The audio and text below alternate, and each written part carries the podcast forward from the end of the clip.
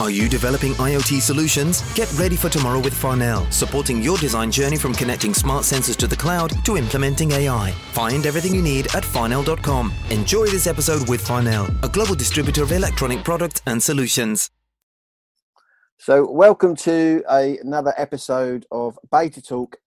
And today I'm joined by um, Tom Lowe. Now, Tom's Twitter handle, I think, is the real Tom Lowe. Is that, have I got that right, Tom? That's, That's right, yeah. yeah. So we're going to have an interesting conversation with Tom because he's got this really broad, interesting um, sort of uh, outlook on decarbonisation of heat because he's worked with British Gas, he's worked with Bulb, he's worked with uh, Ofgem, uh, Ofwat, which is obviously more sort of the plumbing side of things. Um, and he's now set up a trade association. So we've got lots and lots and lots of things to talk about. So I suppose the first thing, Tom, is what's this trade association you've set up? Well, great. Thanks, uh, thanks Nathan for having me on. Um, so yeah, Thermal Storage UK, it's a new trade association. We set it up at the end of March this year. Um, it's representing three British companies at the moment um, who all offer smart uh, thermal storage. Um, some people listening to the podcast may have, may know the, the companies. So Caldera, Tepeo, and Sunamp are the founding members, um, and we're you know part of the conversation on electrifying heat. So uh, you know how do you electrify heat at lowest cost and involved in all sorts of conversations around things like flexibility and of the, of the electricity system, making sure that you can install these products so that they run at you know good cost and um, that there's good flexible tariffs for people to, to benefit from, um, and you know talking to other trade associations about the consumer journey because as we decarbonize heat, it probably needs to be a better journey than perhaps we've had on the, uh, the, the gas boiler side, perhaps over the last you know five, 10, 15 years or so definitely we can we can learn from a lot of mistakes there. So just for my listeners uh, if you've not or if you're not familiar with those names you, we've got um, sunamp who who um, makes a, a, product using phase change material. And then we've got tepeo and i, I can never pronounce it very well. Uh, calidra have i got that right tom? Caldera. Caldera that's it. Who, who use warmstone technology. And we'll probably talk a, a little bit um, more about that. So you you start have i got this right? So in industry or within industry, you kind of started at, British Gas, did you, or you were involved with British Gas? Uh, so my, my, my, first role was actually working at Consumer Focus, which eventually merged into Citizens Advice. So it was a consumer organisation, um, and that's generally actually been the, the, sort of common thread all the way through what I've done is uh, thinking about how do you make the energy sector more consumer friendly um, and uh, make sure energy suppliers do the right thing um, and also make sure that their products are you know good for good for customers and good for the environment so I went to British Gas in 2010 um, to essentially try and make their, their non-domestic business um, you know fairer I think would be the, the short short version of it mm. And then you then you were, uh, were involved with Ofgem, sort of the, an innovation consultant for Ofgem. Is that right? Yeah, after about seven years of working at British Gas, I guess I got the seven year itch and um, took some time out. And after uh, a summer off, um, started looking around, and um, Ofgem at, at, that point set up the Innovation Link team, um, which was a great initiative, um, still going. Um, they've been running it now for about five, six years.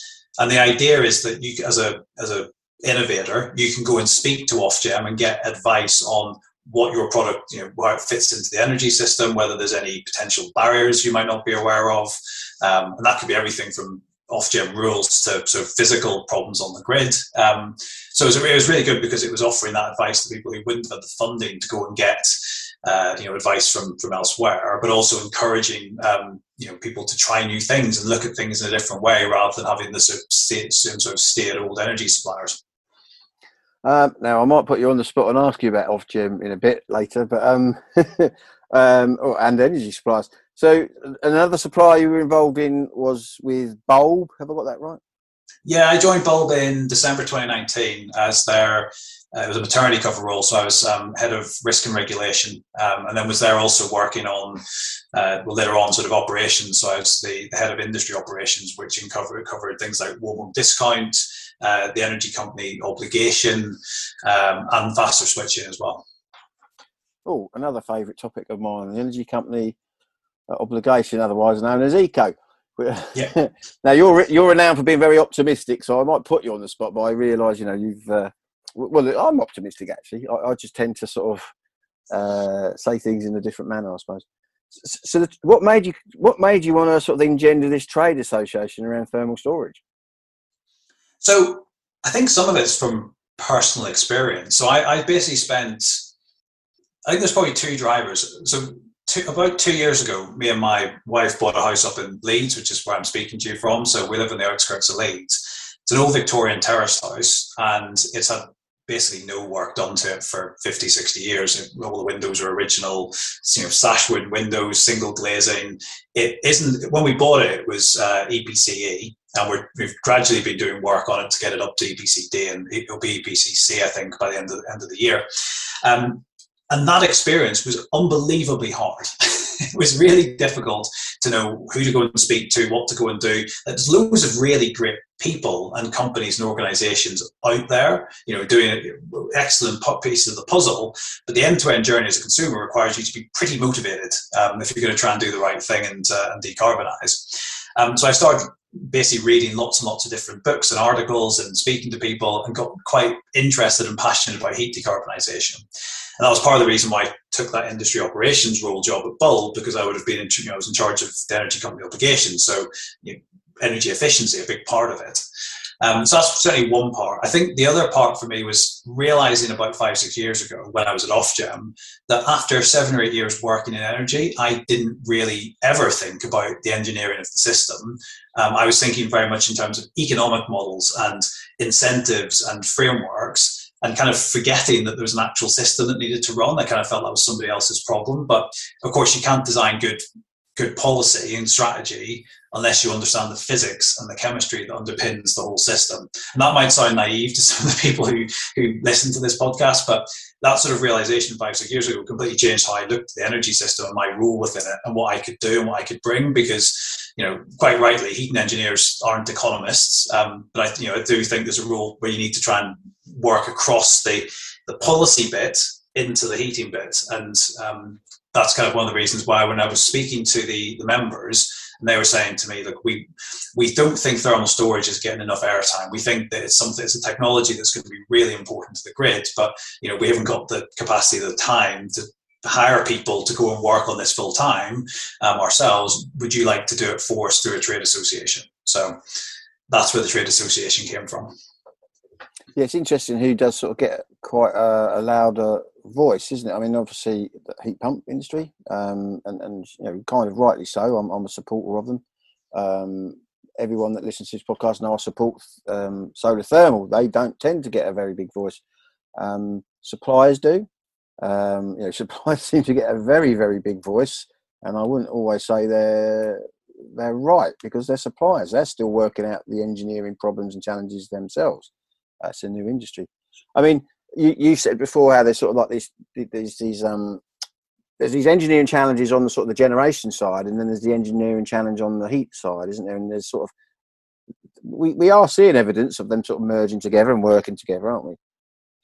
Yeah, I think I think that's probably one of the biggest um, changes that's going to happen over the next few years because we've already seen it to some extent with transport. So you know the concept of charging up an electric car you're mixing the power system with something that was completely outside of uh, the energy sector previously. It was sort of dealt with via the you know the oil and the, the petrol companies. So you know, they were sort of separate to everything else but with heating in particular, you've actually got the same players involved. So if you think of you know, uh, you know British Gas, Octopus, EDF, whoever, they are supplying gas to your home, and sometimes they'll be providing you with additional services like insurance and you know safety checks and everything else on your on, on those products.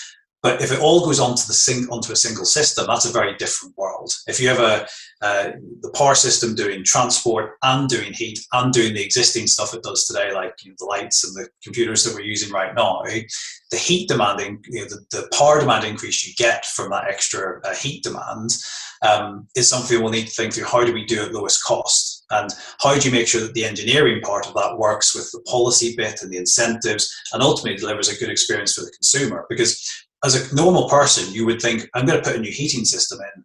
I want to be warm. That's that will be your driving factor. It won't be. I need to make sure I give flexibility to my local distribution network operator or national grid. Like some people will think like that, but they're going to be really in the minority, and they'll probably be listening to this podcast. Um, you know, it's not going to be you know a Tom, Tom, Dick, and Harry on the street. So that's the bit I think we need we need to try and have the conversation ourselves within the sector. It's making sure people on the heating side understand what's needed on the power side, and the power people understand what's needed on the heating side, which is why you know. Uh, maybe a call out for something I think you were involved in the pathways for local heat delivery report that came out yesterday. One thing that was really promising there was that you were one of the uh, people involved in that. You were, I think, a witness. It was a, sounds a very grand term, but you you were a witness to that report. So it's good that they're getting your expertise because I don't see how you can write a report on the future of the heating system uh, for you know for the UK without speaking to people like you. Yeah, I, I saw that Michael uh, uh, tweet because he, he, was part of that policy commission, and um, I, I, actually haven't seen it yet. Have you have you have you seen it yet or gone through it? But um, yeah, they're, I had to look through yeah. it yesterday. Um, it's, a, it's a good report. There's some good stuff in there. Um, things on things like trial errors for electrified heat and reforming how energy performance certificates work. There's some there's some good stuff in there. Well, I did my usual thing, and I probably went in all guns blazing. But um, I probably do that for a reason. I think the industry or, or that part of the sort of it does need a bit of a shake up. It does need someone that kind of, you know, I definitely do not know everything. I, I don't know anything about policy. You know, I know people very well within policy. We've had people like Guy Newey on and and Matt, Matt, Matt, Matthew Aylott from from but it's not, it's a different world to me. But I, I, need them to understand our world. You know, the engineering world, the, the hands on world, because there there is a big gap, or it's, it's, you can see it in past papers and reports. There's a big big gap um, of what's actually going on out in the real world and what needs to go on on, on in the real real world. Uh, well, and actually, funnily enough, that um, so people you mentioned there, so you know Matt and Guy are both really good examples of people who are trying to come at this from a policy perspective. That's like where their, natural background is but they are trying to understand the heating world. And I mean, ultimately, I think that's all you can really ask of the policy people. Like, they need to go and engage and speak to people like you.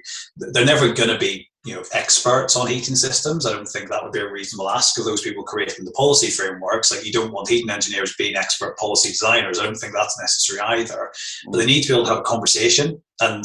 I think it's great that people like you know Guy and Matt have been on this uh, on this as well. Um, and actually, I might just mention um, because I, I felt like it was a good opportunity to sort of publicly apologise. Um, there's, there's another Matt at uh, Energy Systems Catapult, a guy called Matt Lipson, who's, who's really, really good, really knows his stuff. And he actually came to me when I was at Ofgem about five years ago and said, I think what we need to do is think about heat as a service. We don't, we shouldn't just think about it as kilowatt hours. That sort of misses the point of what heat actually is. And about five years ago, I sort of like the concept, understood where it was coming from. We provided some advice at Ofgem on like uh, you know, the barriers that they might have to overcome if they were to pursue it.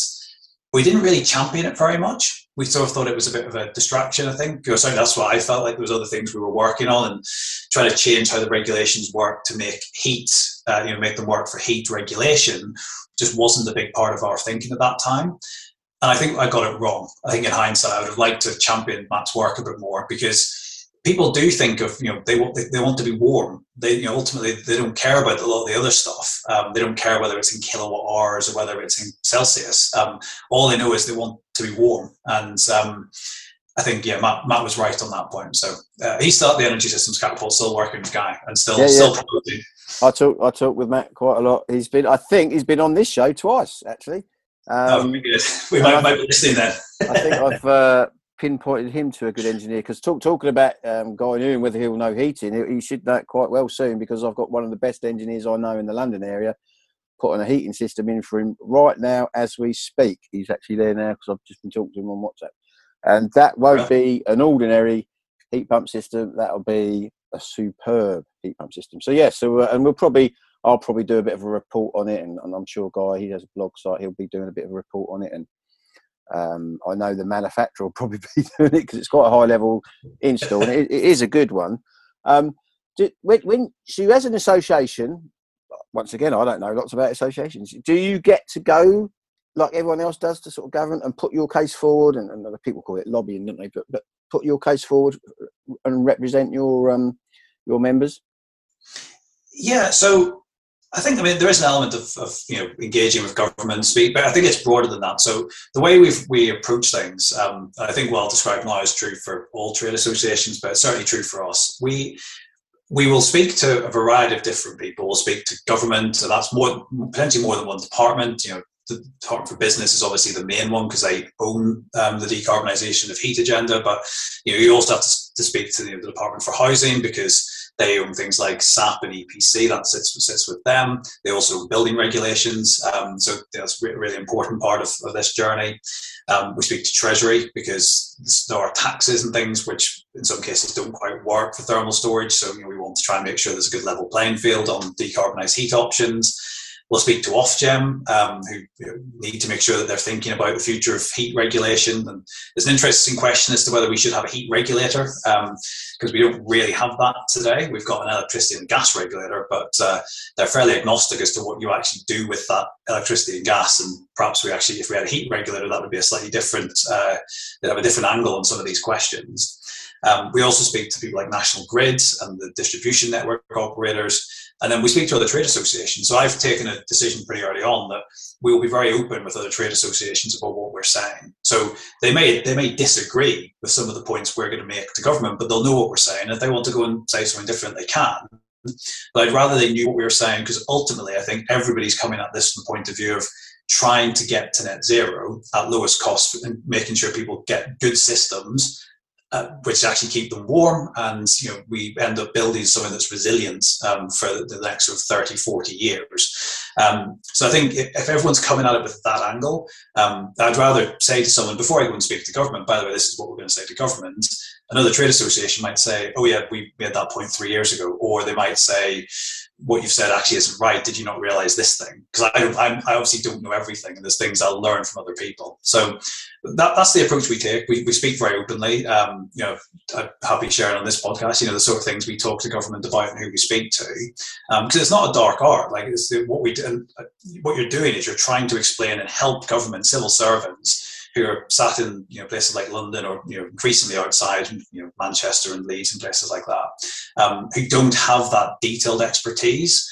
They've got the sort of political power because they need to get a decision from a minister on something, but you know they need help understanding well what's the right decision. And all I can do is set out the case for my members, and they then make the decision. You know that's that's sort of the, the way I think we we approach it.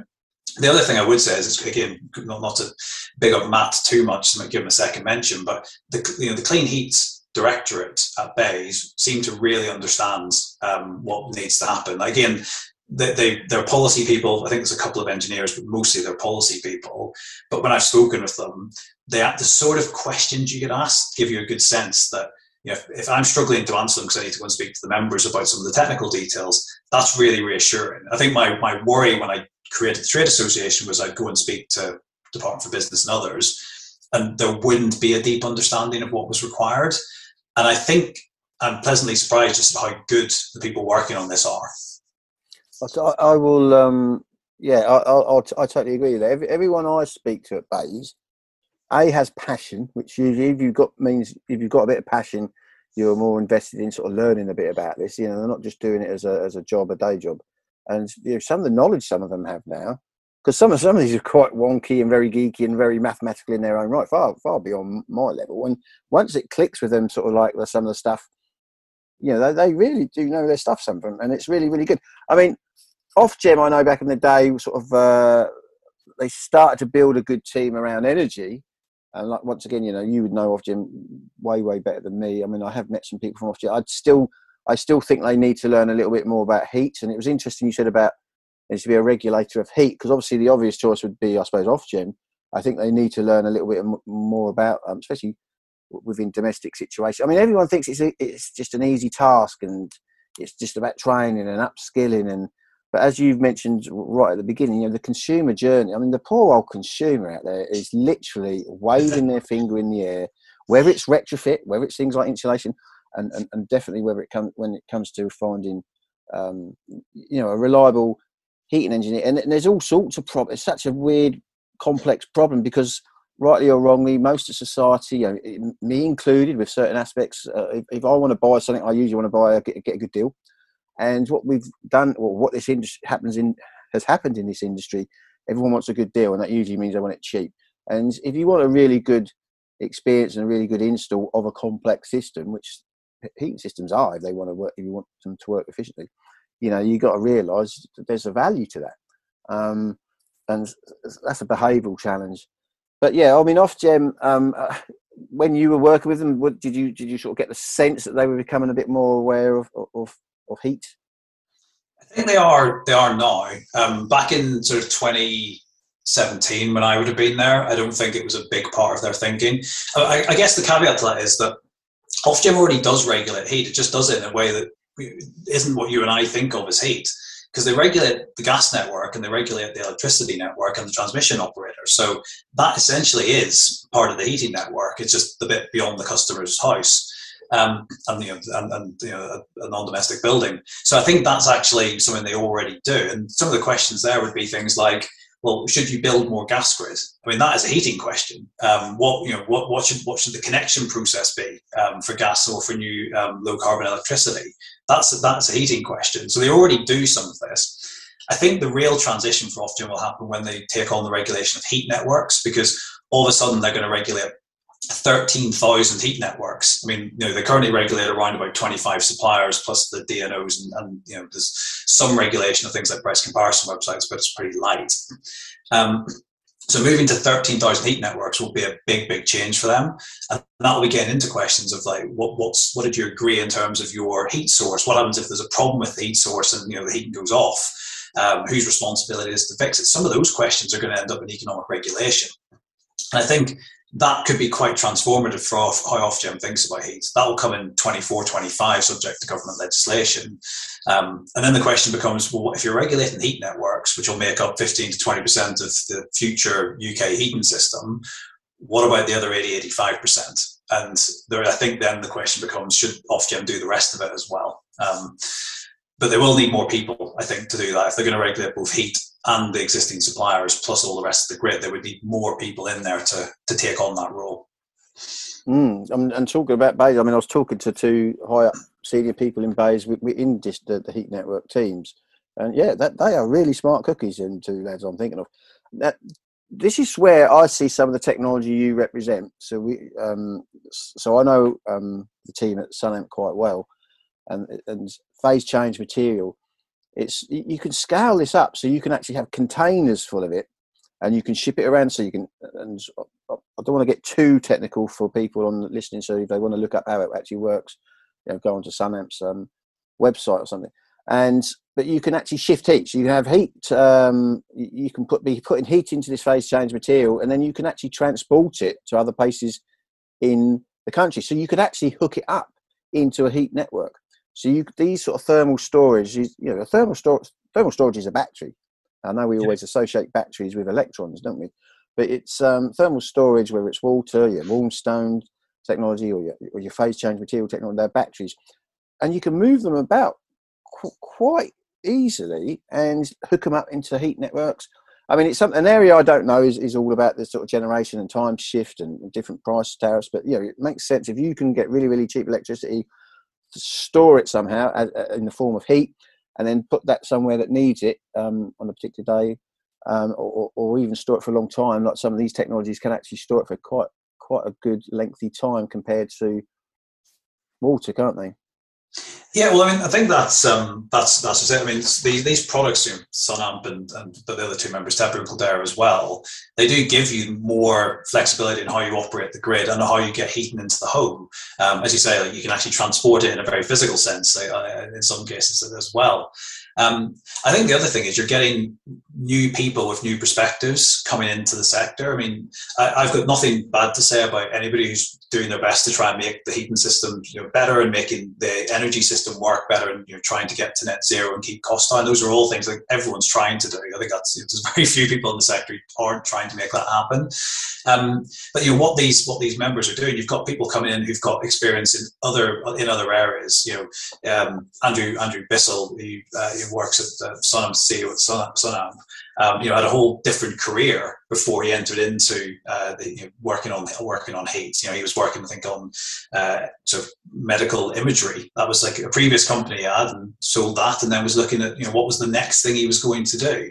Uh, you could say the same for for, for Johan and Tepeo, and you could say the same for James at Caldera. Like they had other parts of their career and they said well what am i going to spend my time on where's the, and, and that's one of the great things about these companies is that they're really passionate about trying to to make these changes happen, make the system better, you know, and provide heat in the way that is going to be the future, um, rather than you know what maybe has happened in the past.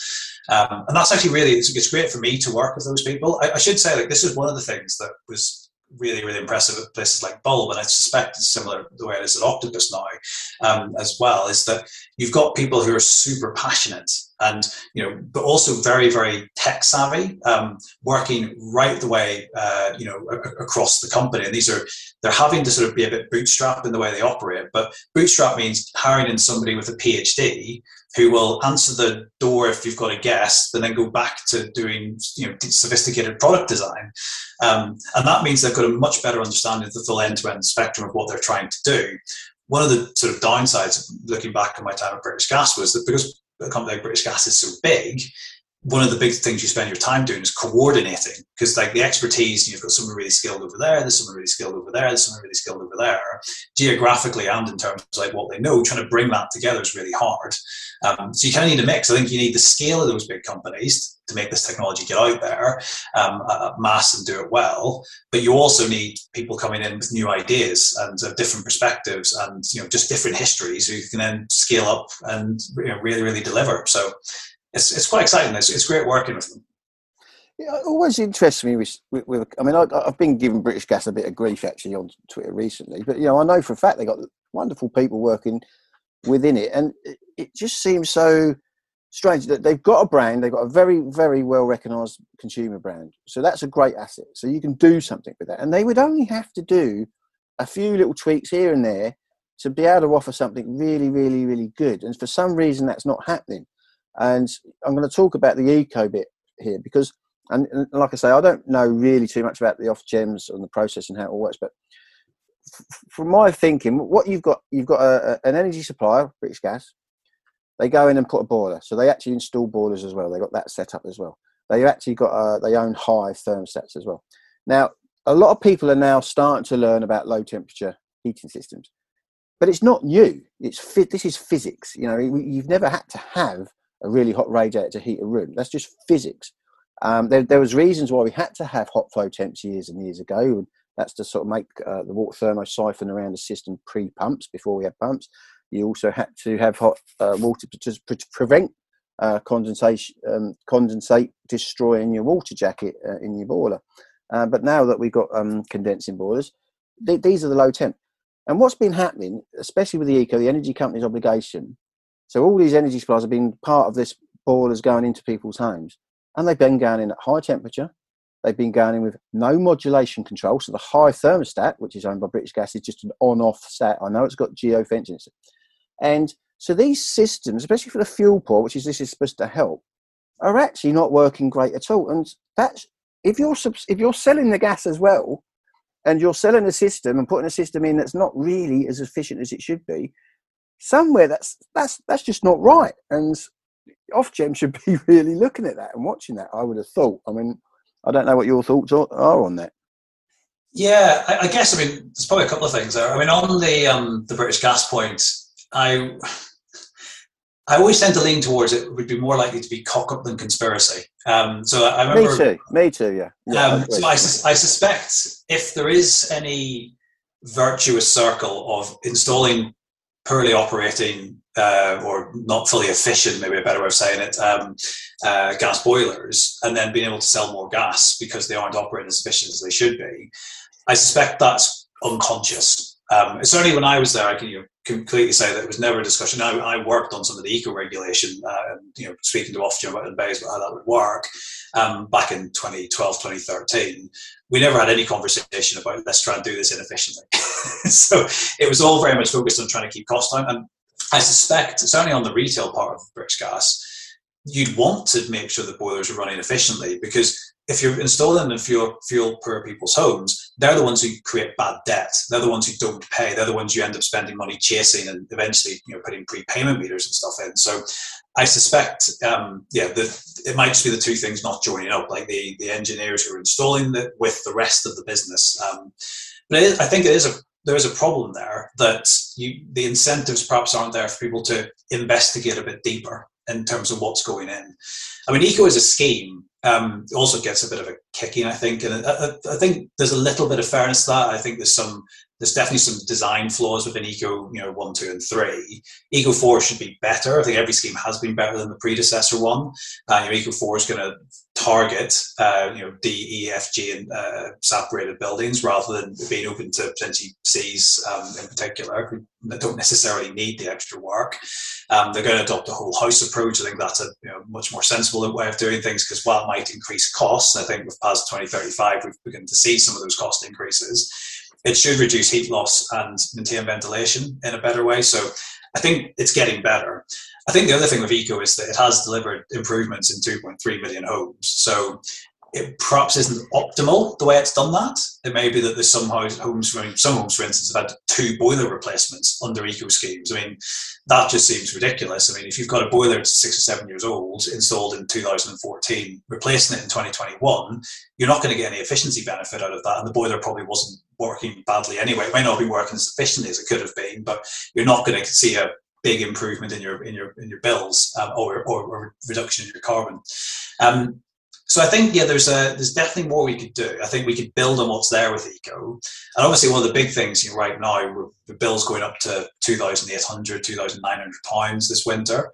It's a this we, we should really have been spending the last four or five months doing as many energy efficiency upgrades as we could as a country, and it's very frustrating to watch and see that the Eco 4 regulations still haven't been laid. So if you're, you know, there's, so you can't kick on if you're EDF or E.ON or Bulb or British Gas it's very hard for you to start doing those whole house retrofits that you need to and want to under Eco 4 and will be incentivized to do because the regulations aren't laid. So we're kind of just treading water in the middle of this crisis and not doing the main thing we should be, and instead relying on essentially billions of pounds worth of taxpayers' money going out as handouts to everybody, um, like the Chancellor's statement a couple of weeks ago. That whole thing just seems like suboptimal in comparison to what we could have done with the last six months. Yeah, I mean, it's I, I, always wondered that the whole house approach obviously makes sense, but it is a buzzword. You know, the whole this whole house is, is getting banded around willy nilly, and it is complex. You know, if you're going to do a whole house, uh, that's that's complex, and, and and retrofit is complex anyway. So insulation is complex. So all this stuff that's gone in under eco, most of it is never performance tested. So no one ever does a measurement of what the home needs heat wise before the insulation goes in, and no one ever does a measure. They they do the SAT, they write down the U values, what the insulation is, and then everyone thinks, oh, lovely, jubbly, we've gone up a little bit on our EPC. But that's not a performance test, and there is some performance testing going on that's actually showing and proving that some of these insulation measures haven't really done anything at all. And we're talking vast sums of money. That's so if we are going to have these initiatives to sort of to do all this stuff. We've got to really start thinking about it as a science, and it's got to be done properly. And we need the systems and processes in place to make sure it's done properly. I mean, going back to the economic incentives for British Gas, I, I totally agree with you. I don't think it's some sort of conspiracy. However, where is the economic incentive? When so there, if you look at the insurance, or when I met my daughter's mother, uh, she was paying four hundred and forty pounds per year to British Gas in case her boiler broke down. £440. I can buy a new boiler just a little bit above that. And that hadn't actually ever been serviced for two years. And yeah. the other thing is, they aren't ever serviced. They are just safety checked. So anyone that's worked for British or these big large companies, they will just go around, stick what they call a magic wand in. You take the flue gas analyzer, you'll take a reading. It says it's safe. Away you go. They're not proper services. So what happens is, eventually that boiler will break down, and they come around and they put a new one in because the economic incentive is for that boiler to break down. If boilers didn't break down, they couldn't sell insurance packages. No one's going to pay four hundred forty pound a year just you know out of the fear factor of their boiler might break down. If everyone's boilers lasted for 10, 15 years, no one would be buying their insurance packages. So even though I agree it's not conspiracy, there is some strange economic incentives with some of these suppliers, and I think I think eco has to be looked at really, really stringently now. I think the way Ofgem uh, runs it or regulates it has to be really sort of uh, considered as well because you can e- easily argue within three iterations of eco I, I, don't think it's been great. Yes it's been good for putting and, and, creating awareness putting these measures out there but yeah it hasn't been great and i think you can flare up as much as you want people out there i'm not, not saying you tom but you know people will flare it up and say oh yeah it's done this done that but realistically when people look back on in, in the past I don't think it's been great. It could be much, much better. You know, these are the oh, yeah. we're talking about the energy suppliers here, and they could have done such a good, good thing. Um, simple things, low temperature heating going in. You know, make sure that boiler's low temperature and modulates.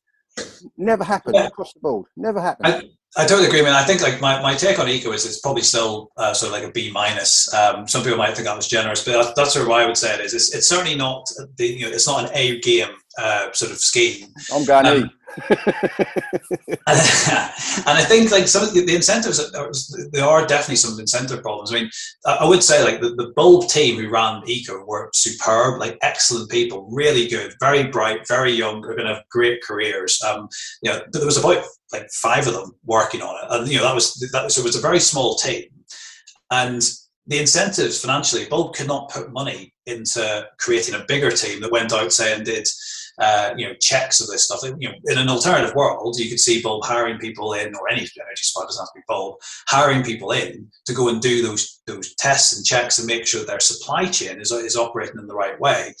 But in reality, you you don't. The, the, incentive is to sell energy as cheap as possible and to try and you know grow your company or to keep your company at a certain size. Have people not switch away.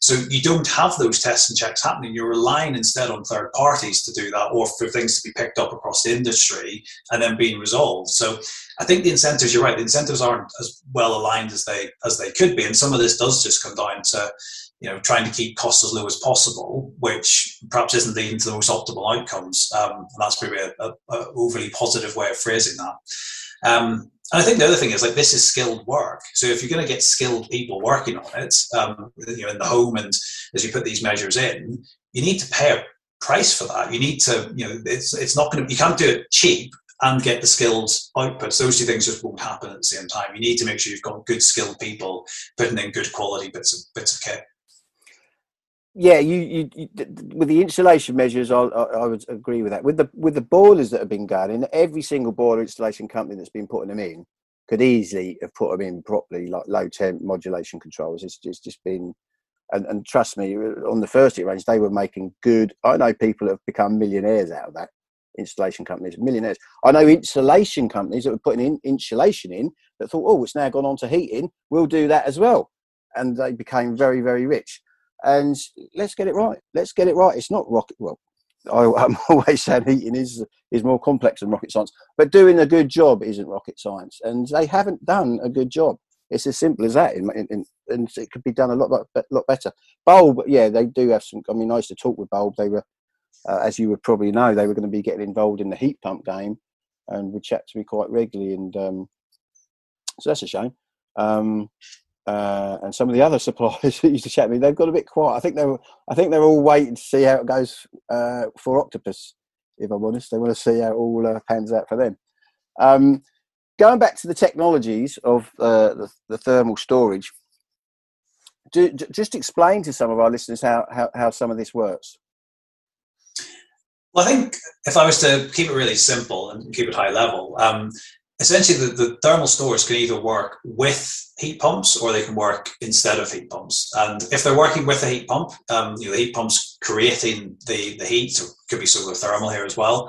Um, and then the, the heat pump, the, so the thermal store itself is storing that heat and you can use it later. So, um, the, in an ideal situation, what you'd have is really good flexibility on the power system. You'd have tariffs that reflect that. So, if you've got a load of wind being generated or a load of solar, that means that prices will be low, and that's a good time to charge up your thermal store.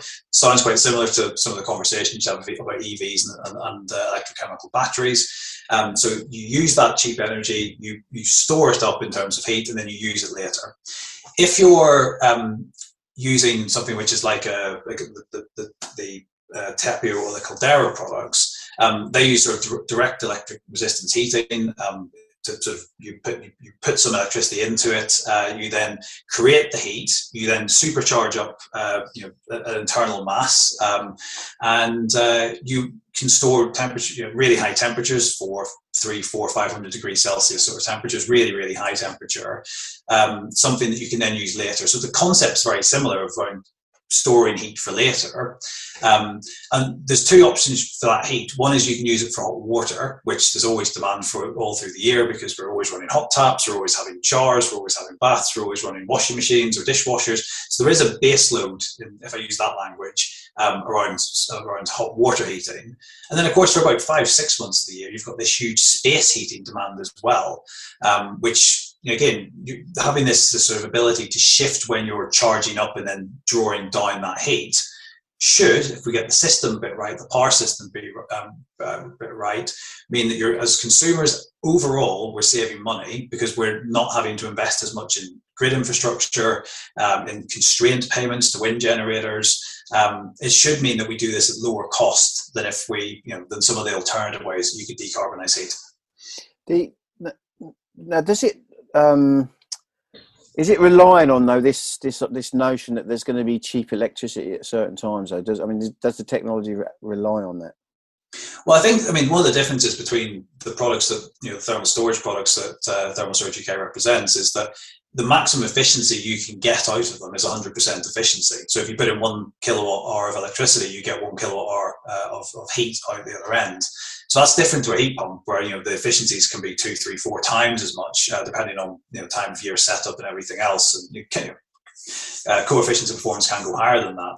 So I think that's that's the sort of primary difference between the products. Um, if in a heat pump, you're going to run pretty constantly, but you're going to have overall lower kilowatt hours demand than you would do with gas because of that 200, 300% efficiency. With thermal storage products, when they're running like this, you need to have those flexible tariffs to really get the, the, financial benefit. You get the carbon benefit because running it off electricity will be better than running it off uh, off natural gas. Yeah. But you know, people aren't going to pay three, four, five times as much, I suspect, for that benefit. They're going to need to see the financial uh, side of it as well, and that's where the, the flexible tariffs would, would really come in. So I suppose as an association, you, you, you keep a very, very good beady eye on on what them tariff prices are doing, I suppose, don't you? Yeah, so we're, we're, it's as much I think it's a system problem. This um, so energy suppliers aren't really offering flexible tariffs. Um, I mean, Octopus do offer flexible tariffs, but you know, as they will repeatedly tell you, they, they're doing that at a loss. They're sort of artificial the way they're designed because the system isn't giving them the right signals, isn't giving anybody the right signals, and that covers a whole range of things like network charges, the lack of half-hourly settlement for domestic customers. That yeah, I could run down a list of about seven or eight things that would potentially need to change and I think they are changing it. You, you, you know, Ofgem's looking at things like distribution charges. They're looking at things like transmission charges. Um, balancing charges are changing. All these things are shifting because essentially the grid in five years' time, I mean the grid today, but in particular if you look five, ten years down the line, is radically different to what we had ten years ago. Because you know, this, this I'm not saying anything new here when I say that previously you would get a set amount of demand and you would change your generation um, to match that demand. So you say turn off a coal power plant or turn it back on again. In future, we're going to have a set amount of uh, generation, and then the question is, well, what do you do with the demand? Like mm. you can potentially bring more generation on, which might be gas, if it, you know, in particular, is I think would still be a marginal player there. But you can also do more on the demand side because people will have EVs, they will have batteries, and they will potentially have things like thermal stores. And obviously, if they've got efficient houses, you can also use the, the fabric of the building, the envelope of the building, um, as a bit of flexibility as well. You can use a bit of preheating um, with a heat pump to, uh, to get some flex. that, that was a conversation on Twitter actually this week. I think it's it's, it's not my first idea, um, but there you go it's it's interestingly so so obviously I'm I'm known sort of known the very sort of really sort of high end engineers and and I will say to my listeners they they are all familiar or becoming familiar with the technologies I'm talking about uh, within the association and and the build quality they reckon is second to none. So for instance, we talk about um, Sunamp, I've, I know a very very very good engineer who well, I think he's been banned from Twitter because his language is, is pretty colourful. He says it how it is, but he really, really likes the build quality of. And if he says it's good, it, it, the build quality is good. Simple as that. And then I've had a f- couple of engineers that have been on my podcast quite regularly. They've gone down to um, uh, Tepeo and they really, really liked it. And uh, the, well, actually, one of them's done an install. I don't know if, if, if, that's been publicly announced they've done that install yet, but um, he, he's done an install and, and is really quite impressed with the technology. And it's an op, and like we we've always said on the podcast, you know, there's no panacea for the for the consumers. There's options, and sometimes you're going to need all sorts of different options. Um, and this this this does tick a box for providing a, a, good little option. I mean, I don't know too much about this time of use stuff. I should do. I should read up more about it and, and where it's going. I mean, you, have just said some positive things there. That you know, things are changing for the for the better. Um, so that's good. Yeah, I think it's. I mean, for all these things, you, you want them to move faster. Um, yeah. You know, I think if you're, I've I've only been you know, back in the, I left the energy sector for a couple of years to go and work on water, as you mentioned uh, in the introduction. And when I came back, like people were still pushing the flexibility side of things, which they had been when I left two about two years previously. Um, and we're sort of now seeing the fruits of that. You know, so other people have done this work, and you know, OVO have been pushing this, Octopus have pushed this. There's lots of organisations out there who've been trying to make the flexibility point and I think the recognition is now there. I think the the BEIS review of electricity market arrangements this summer will also be a really big turning point. I mean, I don't want to, you know, any regulatory review or policy review isn't necessarily, you know, as you say, like a panacea um, to to solve these things, but that's a big strategic piece of work looking at well what do we need in the future market what do we need if we do decarbonize heat through electricity what do we do if, if we do end up with 10 15 million evs on the road in 20, 2030 we're going to need a different system than the one we built back in the 90s. Um, system in terms of the, the, the, policy and strategy arrangements, the market arrangements that go around it. Um, but you also will need a different physical system. You're going to need much more monitoring all the way down into the, the low voltage part of the network than, than we have today. And a lot of the DNOs are beginning to realize that and have been for a few years, and they're building up their understanding of what's happening, you know, sort of sub transformer level. Um, and similarly, if in the home, you're going to need more monitoring. It's not going to be like, you know, put a boiler in and assume it's operating at 85, 90% efficiency and the person's going to use it by tweaking their radiators with a, you know, TRVs and stuff like that approach won't work. You'll need to have much better monitoring of the efficiency of the system, whether or not it's operating in the right way, and what it does at peak at peak times. Because it's the peaks here. Like a lot of the analysis you see is about averages. Um, the reason flexibility is really important is because it's about your peaks, and if you get the peaks wrong, that kind of affects like you know voltage flickering and things like that, which um, that wouldn't be the worst thing in the world, but it could mess up some people's technology and some of their computers and stuff like that, which wouldn't be ideal. And then worst case now you get you know trip outs, which you don't want either. Um, so getting it right for peaks is, is the absolute name of the game here, and that's why you need a good flexible market.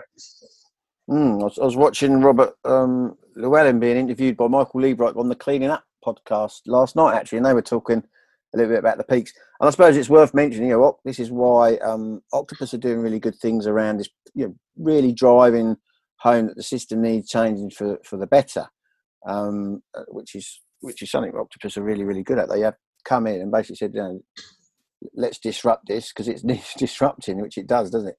Um, yeah, I give I give them I don't give them a hard time. I'll, I'll, give them a few little digs over the heating aspect of it just to make sure they're doing it right. But they are, I mean, they they are doing good things. Um, bless them. So, Tom, it's uh, it's been wonderful to chat to you. I mean, yeah, you mentioned uh, you were part of Ofwat, and so we could talk for ages about plumbing and the fact that, um, well, I mean, they were the sort of economical regulator, but uh, you know, the fact that lots of people are still drinking lead in the water, but we won't go on that one. perhaps, perhaps, perhaps, another time that one. so, what uh, what is the sort of the next step? You, as a trade association, do you look for new members? What how does that work? I know you have got your big three founders who, who I know uh, very well. What, what what goes on there? Can anyone join your trade association, or have they got to be in thermal storage or associated with thermal storage?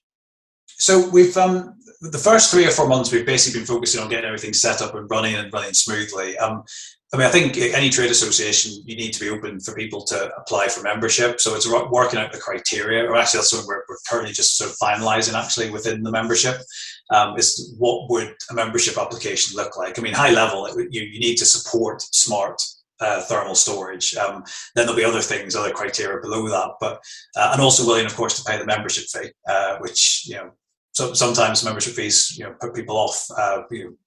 So I think that there are some criteria. We are, you know, if people want to get in touch with me, they can. Um, do drop me a line, even if that's just to chat about thermal storage, or if you want to have an intro to some of the members, understand more of their products um, we're very very open. Um, so uh, you know, get get in touch, and uh, whether that's just to understand the products or potentially to inquire about membership.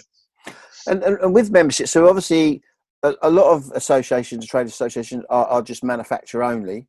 Uh, and that's one of the one of the reasons why the Heat Pump Federation set itself up because it it realised there's all different sorts of cohorts out there. You know, they might be housing associations or they might be engineers sometimes have their own associations they join. But so so can will you have different types of membership, or is it just for manufacturers that manufacture stuff, or could like housing associations, for instance, become members because that's something that they want to implement in their own sort of um, properties? So I think I mean, obviously, it would be a subject to, to, to, the board to make a final decision on that. But I, mean, I, I suspect what we do is we look at what sort of membership applications we have. So, so mm. far, I'd say we've had inquiries, not applications, from maybe six or seven different organisations um, all over the globe. Actually, it, was, it surprised me. I wasn't expecting inquiries from India and, and the Nordic countries, but that is what I've uh, what I've had, and um, they're mostly manufacturers. Um, so I think that you know, maybe they've seen who is um, who are members and they've thought, okay, well, it's primarily aimed at manufacturers. But anyway, if we had uh, energy suppliers, consumer organisations, uh, housing associations applying or being interested in applying, I think we'd have to think about well, what does that mean? Should we have a membership criteria that works for them? But um, I, I, guess at the moment it's quite binary. It's like you either a, a sort of fuller associate member, which the different sort of rights associated with it, um, or you can be added to a mailing list where we'll give you a sort of very occasional update about what we're doing. Um, we might in the future, who knows? We could have other criteria. Brilliant, brilliant. Tom, it's been great chatting to you as always, and uh, I think my listeners would have found that all very interesting. We've covered all sorts of things there, haven't we? We've had me go on about eco as usual. Um, yeah, thanks ever so much for Tom. Thank you for joining me on, on Beta Talk. Excellent. Thank you, Nathan. Cheers. This episode was brought to you by Farnell, your global distributor of electronic components, products, and solutions. Visit farnell.com.